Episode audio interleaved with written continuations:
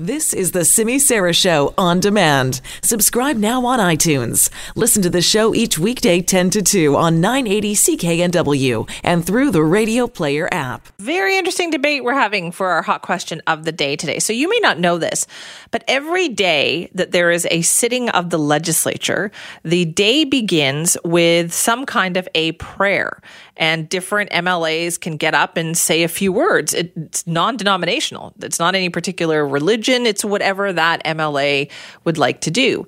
Well, the BC Humanist Association has researched this. They have kind of broken down and crunched the numbers in terms of how many of them are overtly religious, how many of them are actually non denominational.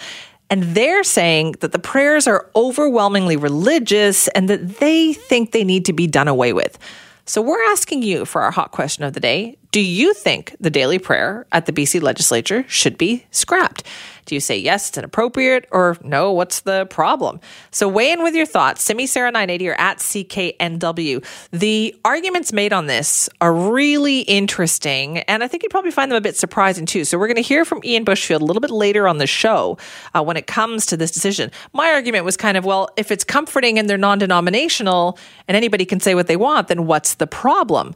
But you can weigh in, use our buzz line as well, 604 331 Buzz, or drop me an email, simi at CKNW.com.